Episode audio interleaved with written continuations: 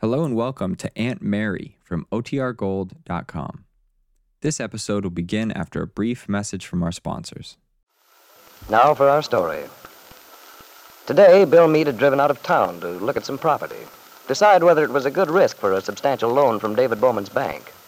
This was part of Bill's job as farm appraiser and loan consultant. On his way back to town, Bill had noticed Aunt Mary Lane's little pickup truck parked in front of a house. He stopped for a while to have a little talk with her, a talk which left Bill with one dominant thought in his mind. Now, with a rather grave, preoccupied air about him, Bill goes through the little swinging gate which separates David's domain from the cashier's booth. David looks up with a warm smile. Oh, hello there, Bill. That didn't take you long. No, it didn't, Mr. Bowman. How did you make out? Very well, I think. Well, sit down. Sit down. Thanks. Yes, Mr. Bowman, I think we've got a good loan on that Martelli farm. Well, Bill, I trust your judgment if it looks okay to you. Personally, I don't think we can go wrong. Yeah, got all the data here. Those Italian names sort of threw me, but I think I got them right. Oh, fine, fine. Well, I better be getting back to Well, work. Bill, haven't seen you to talk to for several days. How's everything going? Well, as a matter of fact, Mr. Bowman, I've been wanting to talk to you. hmm What's up? Any news? Yeah. Mr. Calvert came to see me last night. No. You did, eh? What's Ben got on his mind now? Well, he made me a rather strange offer. The fact that Ben made any sort of an offer is strange to begin with. He's more likely to make demands than offers. Yeah, I know. It surprised me, too. What was this offer? Well, he said if I'd give up the baby, I were willing to let them have custody of the child without taking the matter into court, then Kit would go away somewhere and get a divorce quietly. Hmm. So that's it. That is a rather strange offer from Ben. He seems to be awfully anxious to keep the thing from getting into court. Sounds to me as if they're afraid of something. I wonder what it can be. Now, that's what puzzled me. The trouble is, I don't want to compromise. But I'm a little nervous myself, I guess. I'd hate to make a mess of things, try to fight it out in court and then lose. That way, I'd be even worse off. Yes. Well, it's impossible to be sure about those things. You never know. But there's a good possibility that you wouldn't lose, Bill. There's a lot to be said on your side, my boy. If necessary, I'd be willing to put my two cents worth. If it would do any good. Oh, that's very swell of you, Mr. Bowman. Makes me feel a lot better to know that, well, that you'd back me up. Well, you can depend on it, Bill. After all, if anybody in this town knows what a selfish, unscrupulous man Ben Calvert is, I do. Yeah. I've known Ben since we were both just boys. He hasn't changed much in all these years, except become harder, if anything. Oh, the more I think about it, the more positive I become about not wanting my kid brought up under his influence. Well, I'm sure you're right about it, my boy. You know, I had a talk with Kit not long ago. I. Well, I had an idea I might be able to make her see things in their true perspective. But it didn't work. I might as well have been talking to a stone wall. She's more like Ben every day. Yeah, I've seen that too. Well, I oughtn't to keep you any longer, Mr. Bowman. I better get back to work. No, no, no, no. It's all right, Bill. Feel free to come in at any time. If I were you, I'd stick to my guns. If you want that baby, feel you can do a good job of bringing him up, we'll work it out somehow, in spite of Ben Calvert.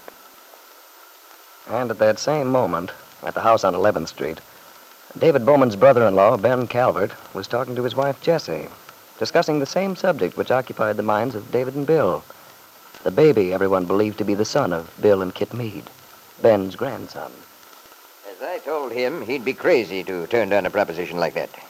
He'd never win in a million years if he tried to fight it out in court.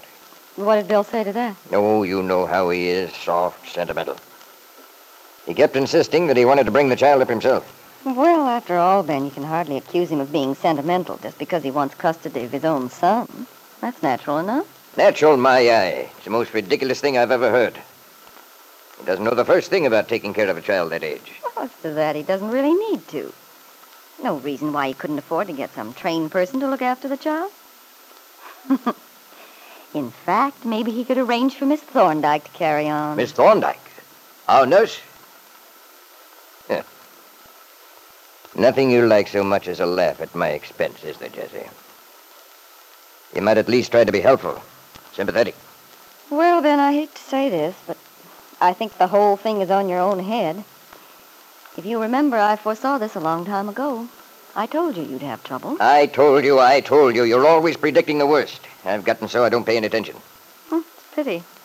You might save yourself a lot of trouble if you'd listen to me once in a while. Well, there's no point in harking Pan. This thing out of court for Kit's sake. And she's just not up to taking anymore. Yes. Ben, why is Kit so jumpy on the subject of a court trial? Surely she has nothing to hide. Of course she hasn't. What could she? No, it's only natural she'd want to avoid all that publicity, the exposure. Kit's sensitive. oh, very. Don't be nasty, Jessie. I know you don't like Kit, but since you've managed to get yourself involved in this family, you might at least have the decency to show a little loyalty. Well, all right, Ben.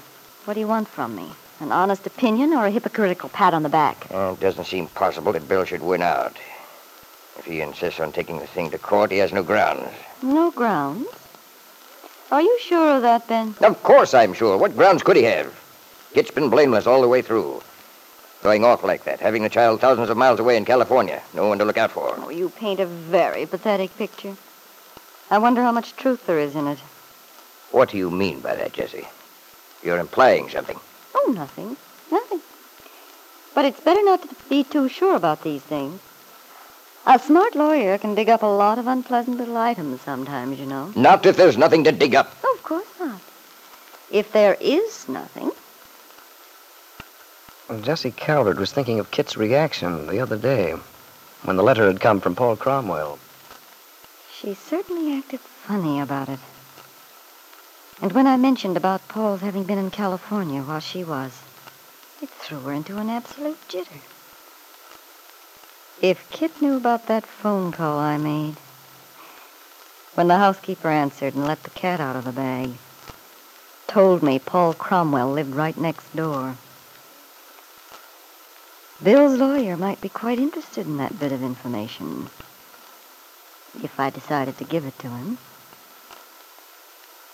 That's why. It must be why she's so frantic about not letting the case go to court. A sharp attorney might be able to make some very damaging implications about Paul Cromwell's living so close by. Especially if he knew the whole story. Knew that Cromwell was crazy about Kit before she married Bill. And if she has a clear conscience, why did she flare up so at my hinting Paul had been there with her? Unless there was something else. Something connected with Paul which might come out if anyone decided to trace the whole business back. Well, there's something the matter with Kit because certain she certainly wouldn't be willing to give Bill a divorce just for custody of the child. No.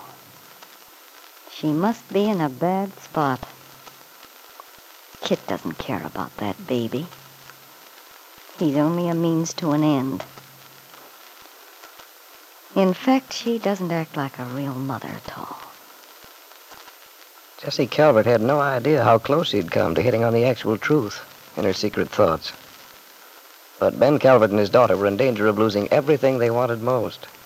Because if Jessie decided to tell what she knew of Paul Cromwell's presence in California while Kit was there, it might come out also that a certain young woman named Lisa Fenner had been there at the same time, had gone to the hospital to have a baby, and had returned without her baby son.